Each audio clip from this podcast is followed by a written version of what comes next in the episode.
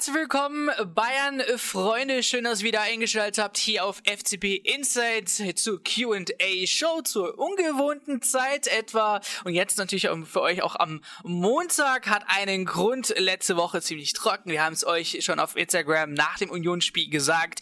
Gab's, das, äh, die Woche gab nicht viel her. Deswegen haben wir es verschoben auf Montag. Wir machen den schlimmsten Tag der Woche zum schönsten Tag der Woche. Natürlich mit meiner, zu meiner rechten Seite hier, Ivan. Schön, dass du auf jeden Fall da bist, mein Lieber. Und wir haben natürlich eines Format für euch. Genau das gleiche. Eure Fragen, unsere Antworten plus der Ball in der Königsklasse rollt wieder. Wir sagen endlich, Leute, am Mittwochabend ist es soweit, 21 Uhr gegen Inter Mailand und darauf blicken, glaube ich, momentan alle. Wir, ihr, die Kritiker, Experten, was auch immer.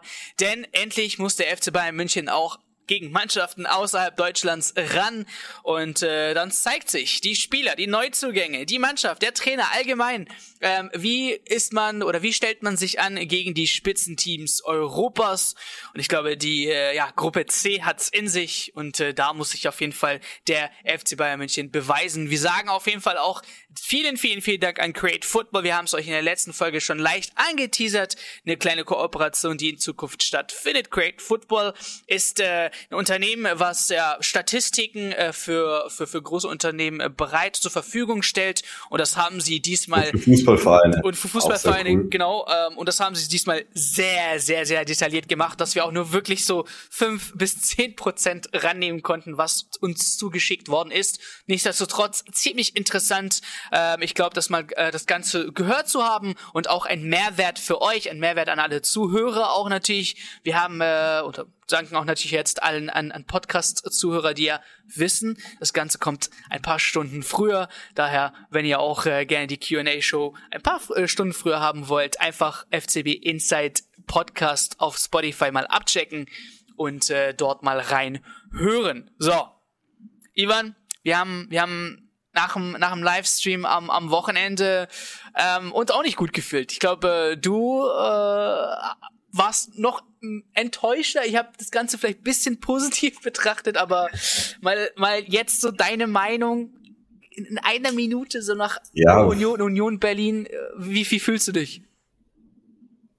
Ich sag mal so, nach dem Spiel, wo wir gestern live gegangen sind, war die Enttäuschung natürlich wieder groß mit dem zweiten Unentschieden in Folge, aber äh, ja, glaube jetzt so einen Tag später ähm, ist man auch so ein bisschen zur Erkenntnis gekommen, dass man das Ganze doch sehr nüchtern betrachten sollte. Und es gibt zahlreiche Medienportale und Berichte, wo Bayern jetzt wieder durchs Dorf gejagt wird, von wegen, was ist los hier.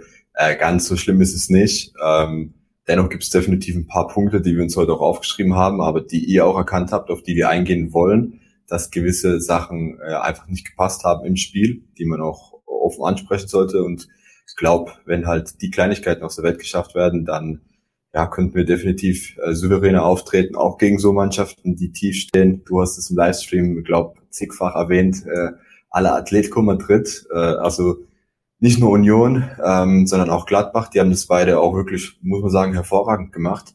Äh, packte Bass vom Feinsten hinten reingestellt, äh, konnte ausgespielt und im Endeffekt hat es dann gereicht, den Bayern ja in Summe vier Punkte zu klauen. Und äh, ja, blicken wir mal drauf auf die Fragen von euch. Äh, war auf jeden Fall einiges Interessantes noch zu Union dabei. Genau. Und die erste Frage ähm, von äh, Paul SSV10 Experten. Welche Experten? Das ähm, würde ich mal gerne interessieren. Einfach nächstes Mal vielleicht den Namen reinschreiben. Meinten nach dem Unionsspiel, dass ein Neuner fehlt. Eure Meinung. Und da muss ich ehrlich sagen, wie, wie wollen wir jetzt das Ganze angehen? Wenn äh, Zunächst einmal ganz gefährliche Frage wenn die jetzt den Nagelsmann hören will, also das hat er schon ein, zwei Mal auf der Pressekonferenz gestellt bekommen und der wurde da echt fuchsteufelswild. Also äh, der ist auf die Frage nicht leicht zu sprechen. Ja. Wie, wie wollen wir das in der Saison haben? Wollt ihr einen Neuner haben, der hoffentlich die 30-Tore-Marke schießt, weil das ist nicht einfach, ne? Lewandowski war keine No-Name-Nummer. Ähm, und da einen Neuner, neuen Neuner zu holen und zu erwarten, dass er auch 30 Tore schießt, ist äh, vielleicht weit hergeholt. Oder freuen wir uns, dass jetzt Jamal Musiala drei Tore, Sadio Mané drei Tore, Joshua Kimmich zwei Tore, Serge Gnabry zwei Tore, Leroy Sané zwei Tore. Ihr wisst, worauf ich hinaus möchte. worauf freuen wir uns jetzt? Dass zentral ein Mann die Tore schießt oder dass die Mannschaft insgesamt gefährlich werden kann und Tore schießen kann? Und da müssen wir dann. Wir müssen es noch einfacher betrachten.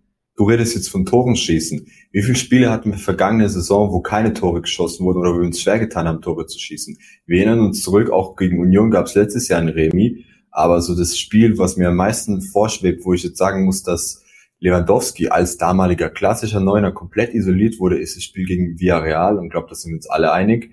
Äh, das war auch die, das schmerzhafteste Spiel der Saison, wo wir auch wirklich gescheitert sind äh, an was Großem. Ich meine, hier haben wir jetzt zwei Punkte liegen lassen, dort sind wir aus der Champions League geflogen. Und ganz ehrlich, in so Spielen, wo unser einziger klassischer Neuner komplett isoliert wurde, gab es auch keinen vorbei. Da genau. wurden keine Tore geschossen. Genau. Heißt, dass du sagst, wollen wir jetzt lieber die Last dieses Tor zu schießen, auf äh, sechs Schultern, auf acht Schultern verteilen oder auf zwei Schultern, in dem Fall von Robert Lewandowski, äh, wie er es letzte Saison war. Also wie gesagt, ich finde, das ist eher so eine Art Waffe für die Bayern, da jetzt mehr Spieler zu haben, die sich in der Rolle sehen, in der Pflicht, diese Tore zu schießen und dass diese ganzen Experten da jetzt drauf rumreiten. Das war wie in den ersten Spielen. Äh, es läuft reibungslos, Bayern schießt wirklich 15 Buden am Stück und dann heißt es Lewandowski genau. vergessen. Ja. Und jetzt in einem Spiel passiert mal äh, nichts vorne oder es sieht recht mau aus und damit direkt die äh, Frage wieder von den Medien ins Spiel gebracht, ja, fehlt ein Bein jetzt der Neuner. Also ich glaube, wir können uns vor Neunern, sind zwar keine klassischen, aber vor Stürmern, vor Offensivstars, vor Shootingstars können wir uns kaum retten. Ja. Also wie du meintest, äh, wir haben da genug Qualität und man sieht es auch an der Liste der Torschützen, dass sich mehr oder weniger jeder schon mindestens äh, ein, zwei Mal eintragen konnte. Also wie gesagt, ähm, genau. ist für mich eine Scheinfrage. Plus, was ich jetzt nochmal hinzufügen wollte, ähm, die Zehnerposition, okay, schweife mal ganz kurz weg für eine Minute. Die Zehnerposition ausgestorben, okay? Wir haben nicht mehr den typischen Zehner, der, ihr wisst, à la Maradona, Ronaldinho, Mesut Özil ähm, und so weiter und so fort.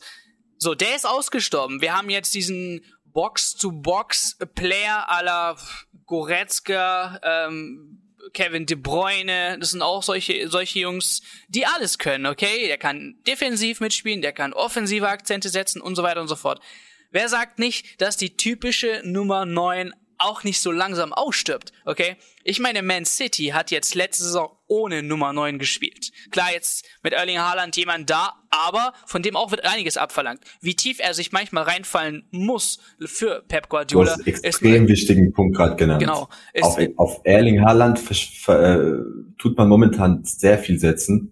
Und da ist eine sehr große Last auf seinen Schultern. Und ich habe auch die Statistiken schon äh, gesehen. Er braucht im Schnitt zwölf Ballkontakte, um Tor zu schießen das ist alles schön und gut, aber wenn der, wenn Haaland weg ist, der jetzt, glaube neun Tore in der Premier League geschossen hat, wer schießt dann die Tore? Es ist nicht ausgeschlossen, dass sich so ein Spieler verletzt. Wir hatten die Situation auch mit Levi, dass er mal ausfällt. Also wie gesagt, äh, dass dieser klassische Neuner äh, natürlich noch erfolgreich im äh, Fußballsystem äh, äh, ja, gespielt werden kann, wird, wird eben immer häufiger gezeigt oder immer wieder gezeigt, aber es, es muss halt nicht so sein. Ja. Und es ist halt auch extrem risikobehaftet. Und da können wir auch auf die zweite Frage eingehen. Äh, wäre Mané sein Einfluss auf das Spiel auf einer anderen Position nicht größer? Äh, Sobum Mané 88, der die Frage gestellt hat. Und ja, ich finde, es ist auch schwer. Weil bei uns wo? ist ja momentan so, dass wir richtig, erstens wo, aber auch zweitens, jeder Spieler drängt sich ja irgendwie in die Position des Stürmers. Du siehst immer wieder, dass jeder diesen Lauf äh, in die Mitte sucht oder äh, ja, versucht irgendwie abzuschließen, sei es ein Manet, sei es ein Sané, sei es ein äh, Koman, sei es ein Musiala, der sich immer wieder da im 16er findet, außerhalb des 16ers absch äh, zum Abschluss kommt. Also wie gesagt, wir haben da so viele Spieler, die in diese Rolle einschlüpfen und äh, man sieht auch immer wieder auf dem Platz diesen Switch. Mal geht einer eher auf den Flügel. Äh, ich finde das immer mit Müller und Manet ganz interessant. Oder wenn Gnabry dann auf dem Feld ist, äh, dann geht auch Gnabry mal in die Box rein und äh, wir haben keinen klassischen Stürmer, brauchen es aber auch nicht, der da vorne drin steht. Deswegen, ich glaube nicht, dass sein Einfluss auf eine andere Position größer wäre. Ich glaube auch nicht, dass das Spiel der Bayern besser wäre, wenn man einen klassischen Neuner jetzt festlegen wird und drumherum die Mannschaft baut. Ich finde, taktisch sieht das momentan echt gut aus. Wir müssen uns eher drum streiten, äh, ja, woran man denn jetzt arbeiten muss, damit ähm, ja dieser, dieser letzte Pass, den wir gestern im Livestream immer häufiger angesprochen haben, dass der ankommt Und dieser letzte Schuss, äh, diese letzte Idee, die die Ich- Mannschaft da Ich, hat, ich, dass ich die kann es dir sagen. realisiert Ich kann es dir sagen.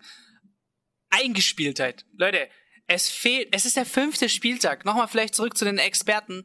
Wie kann man, wie kann ein Experte, wenn jemand von sich als Experte oder sich als Experte äh, äh, Dings äh, behauptet, dass er Experte ist, nach fünf Spieltagen ein Resümee ziehen und sagen, okay, das Ding ist, hat geklappt, das Ding nicht und so weiter und so fort. Ich glaube, wir brauchen gar nicht jetzt Beispiele reinzubringen, welche Spieler oder welche Mannschaften am Anfang weniger geklappt haben und am Ende doch oder am Anfang gut geklappt haben, am Ende weniger. Die ganz jede Saison gibt's genug Beispiele auf egal welcher Liga bezogen, egal welches Land bezogen. Aber Wir hatten letzte Saison das perfekte Beispiel. Genau. Wir sind nur mit Siegen reingestartet in der Champions League, in der Bundesliga und dann ging es irgendwann gegen Ende die Puste aus. So, was ist dir jetzt lieber? Dass am Anfang du ein paar Patzer hast, wo du durchaus Punkte liegen lässt, was in der Bundesliga nicht fahrlässig ist, meiner Meinung nach, 34 Spieltage, so viel zu holen. Die anderen äh, lassen gewisserweise auch äh, viel liegen. Äh, oder dann halt gegen Ende, äh, im Saisonendspurt, dann halt in der Champions League das zu riskieren oder halt im Pokal irgendwie blöd rauszufliegen. Also wenn ich es mir aussuchen würde, würde ich ganz klar sagen, dass ich zu Beginn das Lehrgeld bezahlen will, um dann später halt die richtigen Konsequenzen rauszuziehen. Und wie du meintest, wenn Experte jetzt nach fünf Spieltagen sagt, hör mal, hier bei Bayern, äh, dieses neue System, vielleicht klappt es ja nicht wirklich. Was war die ersten drei Spieltage, wo erstmal alles in den Himmel gelobt wurde? Jetzt mal zwei Spieltage, ja, vier Punkte liegen lassen gegen starke Mannschaften, muss man auch ganz klar sagen. Union Berlin ist nicht ohne Grund äh, äh, ja im oberen Tabellenviertel. Ähm, die machen das super gut. Äh, Gladbach hat auch gut in die Saison gefunden. Also wie gesagt, das war jetzt gegen zwei formstarke Mannschaften, wo sowas dann auch mal passieren kann. Äh, aber wie gesagt, da jetzt irgendeine Krise auszurufen oder auch Nagelsmann diese Vorwürfe wie, ja, wie ist es jetzt nicht Erster zu sein? Ganz ehrlich, hätten wir jetzt die ersten fünf Spiele wieder gewonnen und würden da auf dem ersten Platz mit 15 Punkten stehen, dann wird wahrscheinlich Nagelsmann die Frage gestellt bekommen, ja, ist die Bundesliga nicht langweilig, sollen wir einen neuen Wettbewerb für die Bayern einführen? Ja. Also das sind wieder so Geschichten, wo ich sagen muss, kann ich nur im Kopf Genau, schütteln. ab- aber, aber kommen wir zurück Ja. zu, zur Frage, wäre Manets Einfluss auf das Spiel auf einer anderen Position nicht größer? Mané ist ein Offensivmann. Fußball im 21. Jahrhundert wird so gespielt, dass keiner nur eine Position spielt. Deswegen ist die 10 ausgestorben, weil du kannst nicht einen offensiven Mann haben, der nicht defensiv mitarbeitet. Und das war zum Beispiel Mesut Özil gar nicht. Er hat offensiv exzellent, Genie, aber hinten ging gar nichts. Deswegen hast du auch einen Kevin De Bruyne, momentan den besten Spielmacher so der Welt. Der kann angreifen, der kann verteidigen und so weiter und so fort. Das heißt, Manik, du kannst nicht sagen, ich setze ihn jetzt nur als Stürmer. Das würde nicht ausreichen. Er muss sich fallen lassen. Er muss auf die Flanken ausweichen und so weiter und so fort. Aber ich würde einfach nur sagen, Manet muss in die zentrale Offensive rein da, wo er gerade ist, um einfach den größten Impact zu haben. Er ist wirklich sehr, sehr abschlussstark. Klar, vielleicht momentan ein bisschen zu viele Chancen. Wie gesagt, das ist alles die Eingewohnheit, die momentan fehlt. Aber ich denke, in Zukunft wird das auf jeden Fall besser. So, aber wer war eurer Meinung nach der beste und schlechteste Spieler gegen Union? Sagt Konsti äh, Punkt K08. Ich möchte jetzt nicht unbedingt nur einen nennen, ähm, weil ich glaube, ähm, okay, den besten, vielleicht waren sich viele einig, ähm, also Sabitzer hat uns alle positiv überrascht, okay. Ähm, den kann man vielleicht als einer den besten, aber wenn die Mannschaft insgesamt ähm, nicht gut performt, ähm, so würde ich auch die ganze Mannschaft dann mit reinnehmen. Ich fand die Chancenverwertung nicht ideal. Wie gesagt, wenn du gegen solche Mannschaften wenig Chancen bekommst, müssen die rein. Ähm, du hattest sechs zu zwei Torschüsse, glaube ich, gegen Ende, zwei Torschüsse Union, ein Tor darf nicht sein. Wenn du sechs Torschüsse hast, müssen dann mehrere Tore rein. Ähm, und ja, in, in, in, in Defensive war, in Ordnung. Ich meine, ähm, ähm, die Licht hat ein gutes Spiel gemacht. Okay, wir haben, wir haben positive äh, Punkte bekommen. Okay, ähm, jetzt könnte man vielleicht Alfonso Davis mit reinnehmen, ähm, der ja für einen oder anderen ein bisschen negativ aufgetreten ist. Ähm, aber ich weiß nicht, Ivan, vielleicht hast du positive Leute, wo, wo du ganz äh, lob, äh, stark loben musst oder jemanden, den du krass kritisieren äh, musst. Du hast es Sabitzer erwähnt, aber ich, das ist keine Neuentdeckung mehr. Der hat jetzt auch schon die letzten vier Spiele, äh, fünf Spiele gezeigt, wie gut er ist und dass er einfach hervorragend die neue Saison gefunden hat. Und mein, die Zahlen sprechen auch dafür. Wir hatten es ja auf Instagram, äh, Zweikampfquote extrem stark gewesen, Passgenauigkeit 94 Prozent, 112 Ballkontakte, also wirklich äh, sehr viel am Spiel teilgenommen, hat wirklich Kimmich den Rücken freigehalten, der dann auch durchaus mal offensivere Position eingenommen hat. Und da kommen wir auch wieder auf den Punkt von dir. Ist jetzt Kimmich ein klassischer Sechser? Ist Kimmich ein Achter? Ist Kimmich ein Zehner? keine Ahnung, er spielt im Mittelfeld, er macht hinten die Bude dicht, aber sucht auch gerne mal einen Weg nach äh, vorne und schießt halt wie gestern dann wirklich, äh, wie gestern sage ich, wie am äh, Samstag ein tolles Tor. Also wie gesagt, ähm, deswegen, äh, äh, ja auch Sabitzer, was ist er jetzt, Sechster, Achter, hat als Sechster agiert, fand ich richtig stark. Und du hast Davis angesprochen, äh, muss ich sagen, das war so die Enttäuschung. Wir haben da auch ein paar interessante äh, Statistiken. Und zwar war Pavard fast doppelt so oft am Ball, heißt 122 Ballkontakte zu 62 Ballkontakte bei Davis, schlug mehr Flanken 4 zu 0, wobei Flanken mal ja so Ding, was sie kritisiert haben, weil was bringt Flanken zu schießen, wenn du keinen hast, der sie verwerten kann. Und man muss auch sagen, Pavard gewinnt fast alle seine Zweikämpfe, 9 von 10 und bei Davis sind es nur 3 von 8. Also ich muss auch ganz klar sagen, gestern äh, am Samstag, in dem Fall sah das auf der äh, linken Seite bei Davis echt schlecht aus. Und dafür, dass er, Pavard jetzt 90 Minuten absolviert, äh, Davis 85 heißt, sind auch relativ vergleichbar die Werte. Äh, ich finde, Davis war jetzt auch gegen Gladbach und gegen Union schon recht schwach, der muss sich da einen Griff bekommen. Und ja, ein Spieler, wo ich sagen muss, der hat mich, der mich wirklich sehr, sehr positiv überzeugt hat, ist De Licht wieder mal der strahlt einfach eine extreme Ruhe aus und ich glaube, das ist auch so die beste Erkenntnis, die wir aus dem Gladbach- und Unionsspiel ziehen können, dass äh, ja fast die komplette Innenverteidigung irgendwie auf dem Level ist.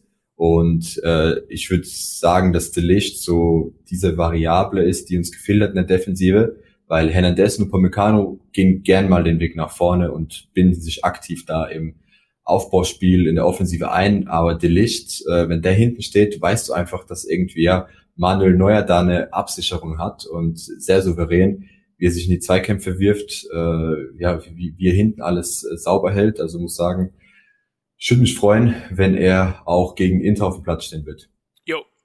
Ähm, wir haben noch eine Frage zur Bundesliga und eine Frage, die machen wir dann später ähm, wenn es in die Champions League Gruppe geht. Aber die letzte Frage für die Bundesliga: Wird jetzt jede Bundesligamannschaft so defensiv gegen Bayern spielen? Ich meine, nein, Leute, die ersten drei Spiele waren doch nicht so. Selbst ein Bochum hätte ja komplett bunkern können. So, es es es sind Union ist keine schlechte Mannschaft. Nochmal, ich meine, wann haben wir Union krank an der alten Försterei abgeschossen? So, ich müsste mich echt hart erinnern, aber ich glaube nicht. Waren auch 2-1 irgendwie, meine ich, so um den Dreh.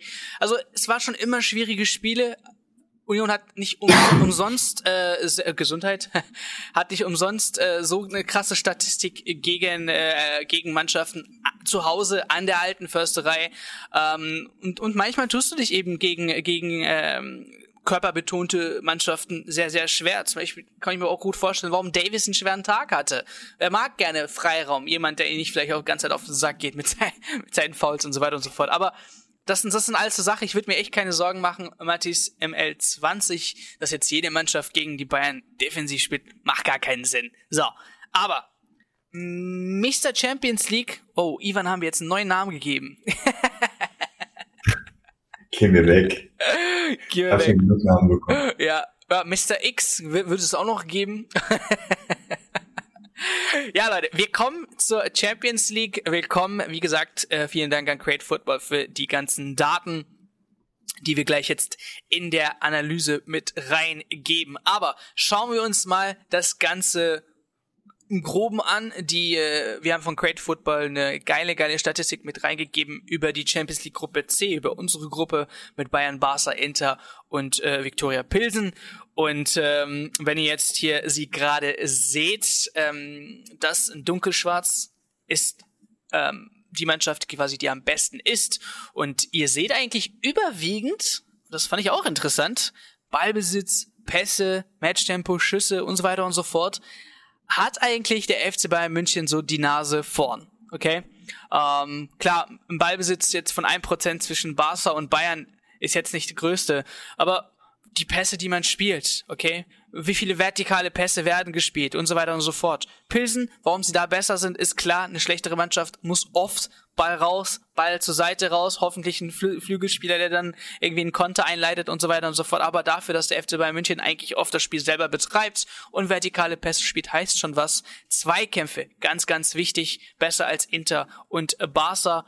Äh, wie gesagt, für eine Mannschaft wie Victor, äh, Pilsen auch gar nicht so schlecht und so weiter und so fort. Aber hat, hat, hat dich das ähm, überrascht, äh, Ivan, als du das Ganze selber angeschaut hast und so den FC Bayern München auf dem Blatt Papier ähm, so knapp die Nase vorn hat?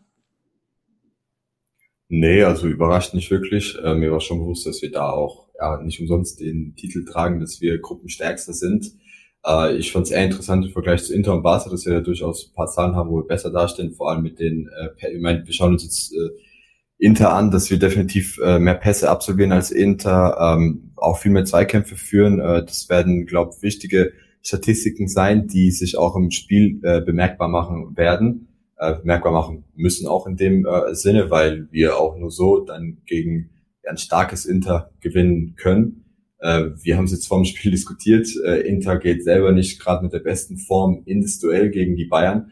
Heißt, die letzten zwei Spiele verloren. Das vergangene Spiel am Wochenende, das äh, Derby gegen AC Milan, was ja ganz knapp mit 3-2 ähm, ja, ausging. Ich habe das Spiel selber geguckt, hätte auch ein Unentschieden ähm, ja, verdient. Ja. Äh, war ein ausgeglichenes Spiel, aber im Endeffekt hat sich äh, AC durchgesetzt und ich muss sagen, ähm, hier mit zwei Niederlagen dann äh, die Bayern zu Gast zu haben, ist nicht leicht. Äh, wird definitiv ein Spiel sein, was die fordert. Und äh, ja, die, die, der größte Fakt oder die, ich will nicht sagen Glück, aber also die Sache, die uns in die Karten spielt, ist definitiv der Ausfall von Lukaku, wo wir auch später nochmal drauf eingehen werden. Und äh, ja, ansonsten internationales Abschneiden. In der Vorsaison ist äh, Inter als äh, oder hat Inter als Zweiter die Mannschaft absolviert, äh, die Gruppenphase absolviert, hinter Real Madrid, ist dann im Achtelfinale gegen Liverpool letztendlich gescheitert, die dann bekanntlich im Finale gegen äh, Real gescheitert sind, aber auch ein knappes Spiel gegen Liverpool. Heißt, hätte auch äh, ja, zugunsten Inter ausgehen können, heißt, ähm, ja, wir haben im Vergleich zu Barcelona definitiv eine Mannschaft, die eingespielter ist, die auch jetzt ein paar Jahre mehr Champions League äh, äh, Erfahrung oder vor allem vergangene Saison mehr Champions League äh, Erfahrung schnuppern konnte. Und ähm, ja, wird, wird definitiv ein schweres Spiel werden. Genau, auf jeden Fall. Dann ähm, wollten wir uns oder wollten wir euch Inter mal so näher bringen. Äh, klar kann man sich die Spiele jetzt einfach auf Transfermarkt anschauen, aber da wird man auch nicht gar nicht so schlau. Deswegen nutzen wir mal die Kaderanalyse auch äh, zur Verfügung gestellt, unter anderem von Create Football. Ähm, und wir fangen so ein bisschen mit der Innenverteidigung an ähm, und da ist gut bemerkt eigentlich, kann man eigentlich äh, sehr gut sehen. Sie ist sehr dünn besetzt, sprich eigentlich gibt's nur so die zwei Spieler, äh, Skriniar, ähm, wo man jetzt einen Abgang verhindern konnte, der war kurz davor PSG zu wechseln ähm, und das Top-Talent Bastoni. Ich würde auch De Frey gar nicht mehr so als den Innenverteidiger mit reinnehmen, aber so wäre die dritte Wahl und dahinter ähm, gibt's echt äh, nicht mehr so viel. Ich meine, der gute alte, lass mich nicht lügen, ähm, Ambrosio, genau, 33 Jahre alt, auch nicht mehr ähm, die große Stütze hinten und Alessandro äh, Fontana Rosa, 19-jähriger Talent, der eigentlich kaum ähm, irgendeine Rolle spielt bei Inter. Also da nur mit den drei Spielern, ähm, die, wo man sich gerade äh, wirklich die ganze Saison ähm, unterstützen muss. Klar, Acerbi habe ich jetzt vergessen, aber auch jetzt nicht die große tragende Rolle. Also da kann man auf jeden Fall sagen, dünn besetzt, nicht die große Qualität, die von der Innenverteidigung rauskommt. Auf den Außenbahnen kann man sagen, klar, Perisic den, den vermisst jeder. Selbst der FC Bayern München, als der ging, haben, hat man ihn auch vermisst. Also da kann man gar nicht sagen. Inter baut momentan äh, auf den äh, aufstrebenden Di Marco. Der hat die meisten Torschussvorlagen pro 90 Minuten in ganz Europa. Ist auch interessant. Und Robin Gosens, aber da muss man ehrlich sagen, ja, Seit, dem, seit seinem Abgang äh, dahin zu Inter ist er auch nicht so oder fehlt aus dem Rhythmus, wurde ja auch kurz mit äh, einem, einem ähm, Wechsel in die Bundesliga in Verbindung gebracht, äh, weil es eben nicht so läuft bei Inter. Also da mache ich mir auch keine Sorgen ähm, auf der linken Außenbahn und äh, auf der echten, äh, rechten Außenbahn da ist eigentlich so der beste Mann Dumfries. Ähm, der ist gesetzt, klar, sein Backup Damien macht auch keine schlechte so äh, Rolle, kann auch links spielen, hat man jetzt glaube ich im letzten Spiel gegen äh, AC gesehen, ist er von links glaube ich aufgelaufen, ja, perspektivisch soll jetzt Raul Bellanova 22 aufgebaut werden und Spielzeit erhalten. Und das Prunkstück des Teams ist natürlich dieses Dreier-Mittelfeld. Aber da übergebe ich mal meinen, äh, meinen lieben Ivan, der euch jetzt bisschen die Offensive näher bringt von Inter. Ja, du hast es erwähnt, Mittelfeld ist definitiv so ähm, auch ja die, die der Bereich in der Mannschaft, wo man sagen kann, es spielen die meisten Schlüsselspieler mit äh, Brozovic und äh, Barella sind da wirklich zwei Top-Spieler, Barella Box-to-Box, äh, Brozovic ein klassischer Sechser, der extrem viel äh, abräumt, ähm, das Tempo bestimmt, den Rhythmus bestimmt, aber auch im Aufbauspiel einfach extrem wichtig ist und ja mehr oder weniger das komplette Spiel von ähm, Inter auch so ein bisschen äh, bestimmt. Und ich glaube, das wird so der Knackpunkt sein ähm, für uns auch, für die Bayern, für unsere Jungs, dass äh, wenn man halt dieses äh, Mittelpe Mittelfeld äh, ordentlich spielt und äh, sich da irgendwie durchackert, durcharbeitet, dass man dann auch äh, vorne herum die äh, Chancen bekommt. Aber wie gesagt, ähm, das Mittelfeld ge gehört jetzt erstmal zu knacken. Wie gesagt, äh, Brozovic ähm, extrem stark im Aufbauspiel, äh, aber Bar Barrea auch sehr, sehr stark defensiv, offensiv. Ähm, einer der besten Achter der Welt, äh, glaube kann man mit Gewissheit sagen. Und wie gesagt, der könnte auch gefährlich werden. Im Sturm haben wir jetzt schon erwähnt, mit Lukaku fällt natürlich ein extrem, extrem wichtiger Spieler aus, weil Inter hat vergangene Saison einfach das Problem gehabt, dass ja zu wenig Chancen im Endeffekt äh, realisiert worden sind. Man hat äh, Jeko gehabt, äh, vorne in der Offensive natürlich Lautaro Martinez. Aber ähm, ja, man hat so ein bisschen äh, das Problem gehabt, dass die Chancenverwertung extrem schlecht war und deshalb hat man sich natürlich über Lukaku Comeback gefreut, weil Lukaku sollte die Dinger dann vorne machen, wie in seiner Saison, äh, wo er ja, Inter verlassen hat, 2019. Und ja, wie gesagt, das ist ein großes Plus für uns. Ähm, denen fehlt da definitiv an Offensivpower, an Durchschlagkraft. Ich meine, Lukaku, extrem wuchtiger Spieler, ähm, extrem kopfballstark. Äh, wie gesagt, es wäre bestimmt nicht einfach gewesen, den zu verteidigen. Und ähm, ja, deswegen kann man sagen, ähm, ja, wird sich erstmal zeigen, aber könnte definitiv äh, äh, ja so ein ausschlaggebender Punkt sein, dass wir so auch da ein bisschen die Nase vorne haben, aber man darf natürlich auch Lautaro Martinez nicht vergessen.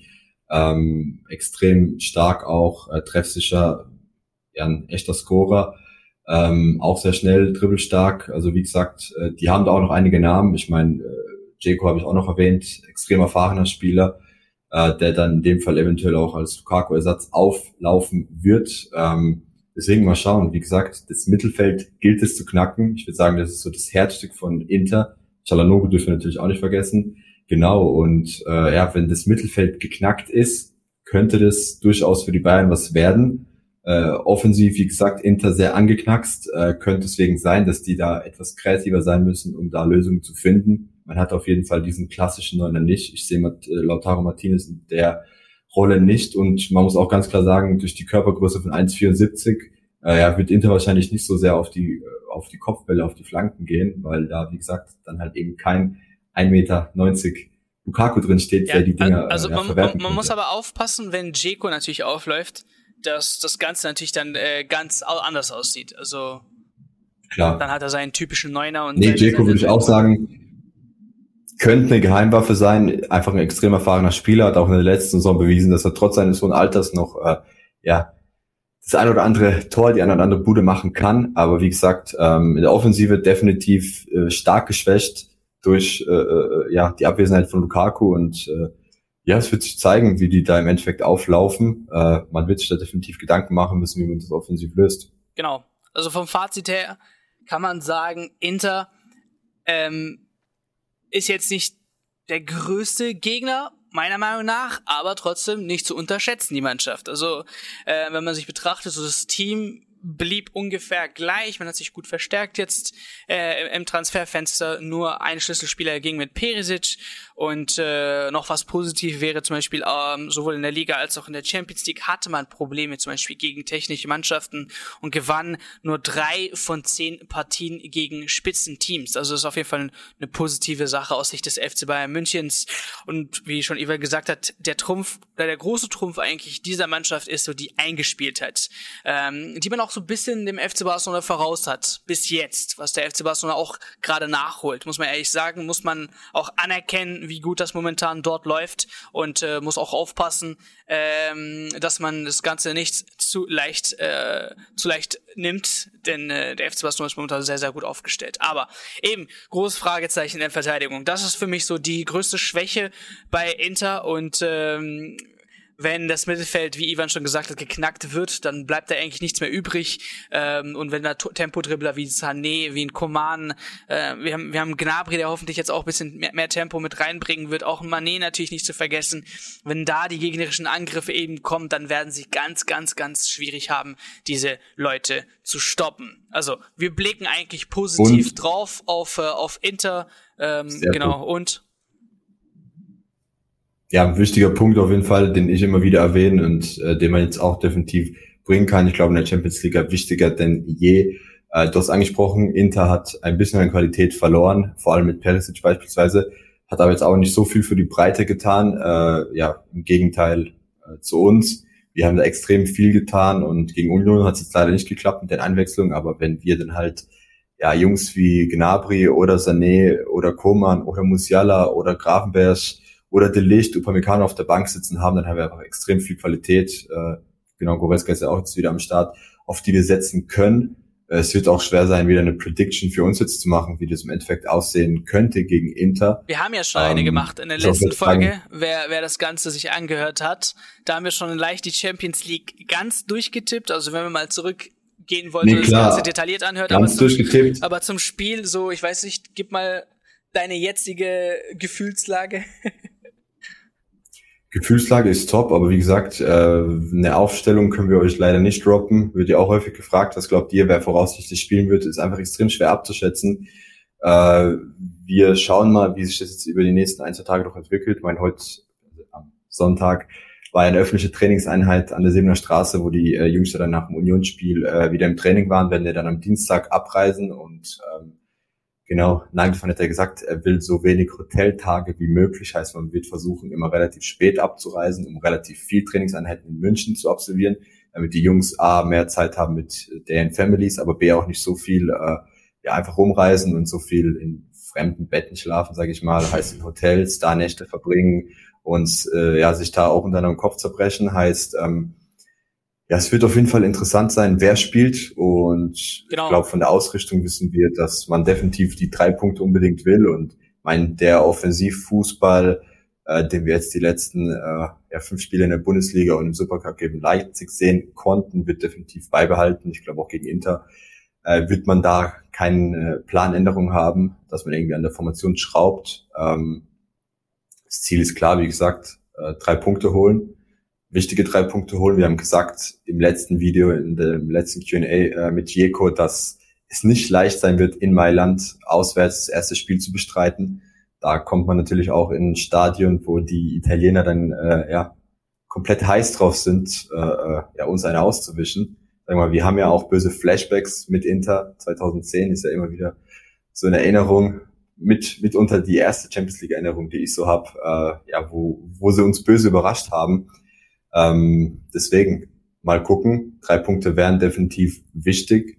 Äh, und äh, ja, ja, ich hoffe, dass die, mal klappt nach den die, zwei die, die, die Frage, die ich noch zum Schluss aufgehoben habe, äh, war von Kian, äh, .rrlt, welche zwei Spieler als Doppelsechs gegen Inter? Kimmich, Sabitzer, Fragezeichen. Die Antwort ist eigentlich sehr leicht, weil im Großen und Ganzen hast du auch nicht so viel Auswahl, die dir jetzt Julian Nagelsmann in der Vergangenheit zur Verfügung gestellt hat. Das lief jetzt eigentlich die ganze Zeit Kimmich, Sabitzer. Und äh, es waren jetzt auch nicht so Spieler, die komplett enttäuscht haben, wo man sagen muss, okay, ähm, jetzt muss ein anderer her. Ähm, wir können nur positiv berichten, dass jetzt Goretzka langsam wieder mit reinkommt und dort eben ein weiterer Spieler zur Verfügung steht. Grafenberg hat mir gefallen, aber wie gesagt, wäre dann auch wichtig, muss man sich bewusst machen, dass es nicht ein Sabitzer Gravenberg-Wechsel sein darf. Weil dann hast Richtig, du Kimmich, du hast, genau, du hast dann Kimmich und Gravenberg zwei Achter, wenig Sechser, ähm, ist, ist bisschen schwer. Aber ein Goretzka, da könnte man vielleicht äh, mitarbeiten. Wie gesagt, ein Box-to-Box-Spieler, sehr, sehr stark, der dann auch defensiv arbeiten mit übernehmen kann. Aber Stand jetzt, Kian, würde ich genauso mitgehen. Kimmich Sabitzer habe ich jetzt auch keine großen Änderungen. Weiß nicht, wie du das siehst, Ivan. Goretzka kommt wahrscheinlich wieder in der Schlussphase, die letzten 20, 30 Minuten oder dann halt ein Grafenberg, je nachdem, äh, ja, wie, auf was für ein Stand Koretzka ist, wenn wir ja nichts riskieren. Aber wie gesagt, extrem wichtiger Spieler, Box to Box, Kopfball stark, der kann nochmal in der Schlussphase kommen und das entscheidende Tor machen. Äh, hat auch häufig bewiesen, egal ob durch einen äh, schönen Schuss, ähm, außerhalb des 16ers aus der zweiten Reihe oder halt wie gesagt durch den Kopfball, wie er sich in der Box durchsetzt im 1 gegen 1 äh, mit dem Innenverteidiger. Also brutal starker Spieler, aber Gravenberg genauso, mein extrem dribbelstark heißt, uns fehlt es einfach nicht an Optionen. Aber ich glaube auch, dass er definitiv mit dem Duo Sabitzer Kimmich reingeht und äh, drumherum müssen wir auch mal schauen, wird sich wahrscheinlich dann auch kurz vor dem Spiel entscheiden. Ich meine, Nagelsmann schaut da ja auch so ein bisschen auf die Tagesform und ist ja auch ganz klar, die Besten sollen spielen und genau. ähm, wird sich dann wahrscheinlich auch im Training zeigen, wer dann im Endeffekt da seinen äh, Kollegen gegenüber etwas die Nase vorne hat und dann halt das Spiel von Beginn an bestreiten darf. Aber wie gesagt, ich glaube, egal wer auf welcher Position spielt, äh, die Qualität ist vorhanden und wir gehen als klarer Favorit rein und müssen dem jetzt auch einfach gerecht werden. Jo.